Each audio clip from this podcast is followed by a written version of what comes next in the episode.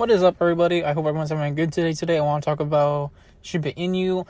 There's some rumors going on today that's saying that Robinhood might add the token this week. Um, I do not know if it's true or not. It's just rumors right now.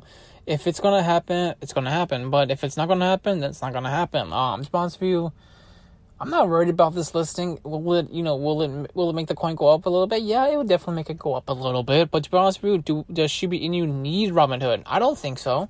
No, I don't think so. Not at all.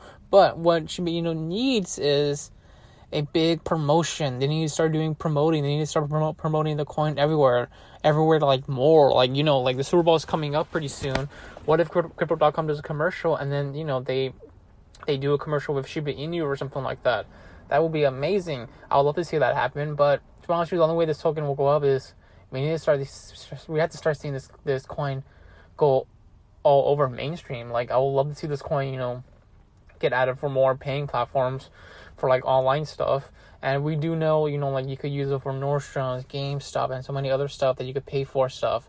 But I'm kind of curious, like, will Robinhood actually add this token? I don't know because they've been hurting for a while now. We definitely saw the reports a couple months back saying like, yeah, their cryptocurrency stuff is not doing so well.